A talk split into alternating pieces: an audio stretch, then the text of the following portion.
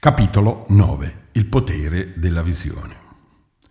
Non ricordo se fosse primavera o autunno, sono però certo che fosse molti anni fa. Non ero ancora monaco, eravamo ragazzi e frequentavamo i primi anni di università. Come spesso accadeva quando eravamo insieme, decidemmo di andare a fare una zingarata. Prendemmo le macchine e partimmo. La destinazione era di per sé sempre marginale. L'importante era ritrovarsi agli incroci delle strade e domandarsi dove andare, lanciare magari in aria una moneta affinché decidesse la sorte, oppure aprire il finestrino per chiedere informazioni. Di mappe non ne avevamo, semplicemente si andava in giro divertendosi. Quel pomeriggio ci si ritrovò a Pienza. Pienza è un paese della Valdorcia, immerso nel tipico paesaggio da cartolina che viene in mente quando si immagina la Toscana. Un borgo del Quattrocento che si affaccia su una vallata circondato da morbide e rotonde colline senesi. Noi eravamo lì, poggiati al parapetto delle mura di cinta, con davanti a noi quella visione e in una mano un panino al formaggio, perché a Pienza c'è il celebre pecorino e nell'altra un bicchiere di vino, perché a Pienza c'è il vino buono. Ovviamente io non lo bevi. Fu allora che il Neuro, questo era il soprannome di un nostro amico, esclamò a sorpresa.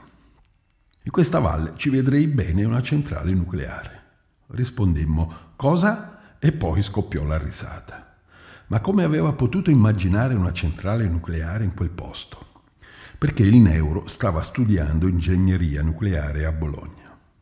Allora guardai gli altri amici e chiesi al gruppo: E voi cosa ci vedete in questa valle? Lo Scara rispose, un enorme Luna Park con le montagne russe. Sandro, un circuito da corsa per le macchine. Capodelpa, una galleria in mezzo a quella collina. Una galleria e quindi anche una strada, precisai io, e lui confermò, no, solo una galleria senza alcuna strada. Mecio ci pensò un attimo e con un sorriso fanciullesco disse, un bordello a quattro piani con un ampio parcheggio. Sull'ampio parcheggio ci andò di traverso qualsiasi cosa stessimo bevendo. Non ricordo gli altri amici cosa dissero, forse non ci vedevano niente in quella valle e rimasero in silenzio. Io ci vidi un campo di battaglia.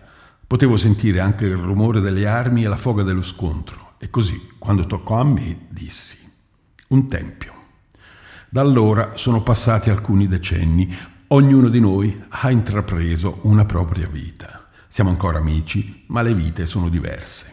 Quello che mi fa riflettere è chi aveva avuto una visione davanti a quel paesaggio, in qualche modo l'ha rispettata. C'è chi è diventato ingegnere e nessuno lo chiama più neuro, bensì l'ingegnere. Chi è andato un po' su e giù come sulle montagne russe, chi ha comprato una bellissima auto e ora lavora intensamente per mantenerla, chi ha completato la sua visione aggiungendoci una strada grazie a una brava campagna. Sì, lo so, volete sapere anche di quello che vide l'ampio parcheggio. Tutto bene, è riuscito a cavarsela in qualche modo anche lui. E io ho fatto il monaco. E voi cosa vedete quando vi affacciate davanti alla vita? Qual è la vostra visione dominante? Sempre ammesso che ne abbiate una, forse potreste tagliar corto dicendo vedo quello che c'è, ma siamo sicuri di vedere la realtà delle cose oppure solo la nostra realtà? Pensiamo di vedere la realtà, invece siamo spesso illusi dai nostri condizionamenti. Per decondizionarci abbiamo bisogno di passare a una nuova visione che riequilibri il cuore e la mente e ci offra l'occasione di vedere la verità. La visione che abbiamo dei fenomeni condizionati ha un impatto sulla nostra vita. Se non abbiamo una visione, la vita rischia di rimanere informe. La visione è un fattore fondamentale. Quella retta è il primo del nobile ottuplice sentiero. Se la visione è retta visione, allora la nostra vita assume la forma del Dhamma. Si modella sul Dhamma e Dhamma e vita possono diventare un'unica cosa. Cosa vedo ora stando davanti a una vallata? Sicuramente non più campi di battaglia, anzi sento dal cuore un fermo messaggio. La guerra è finita. Mi affaccio e intravedo le quattro nobili verità.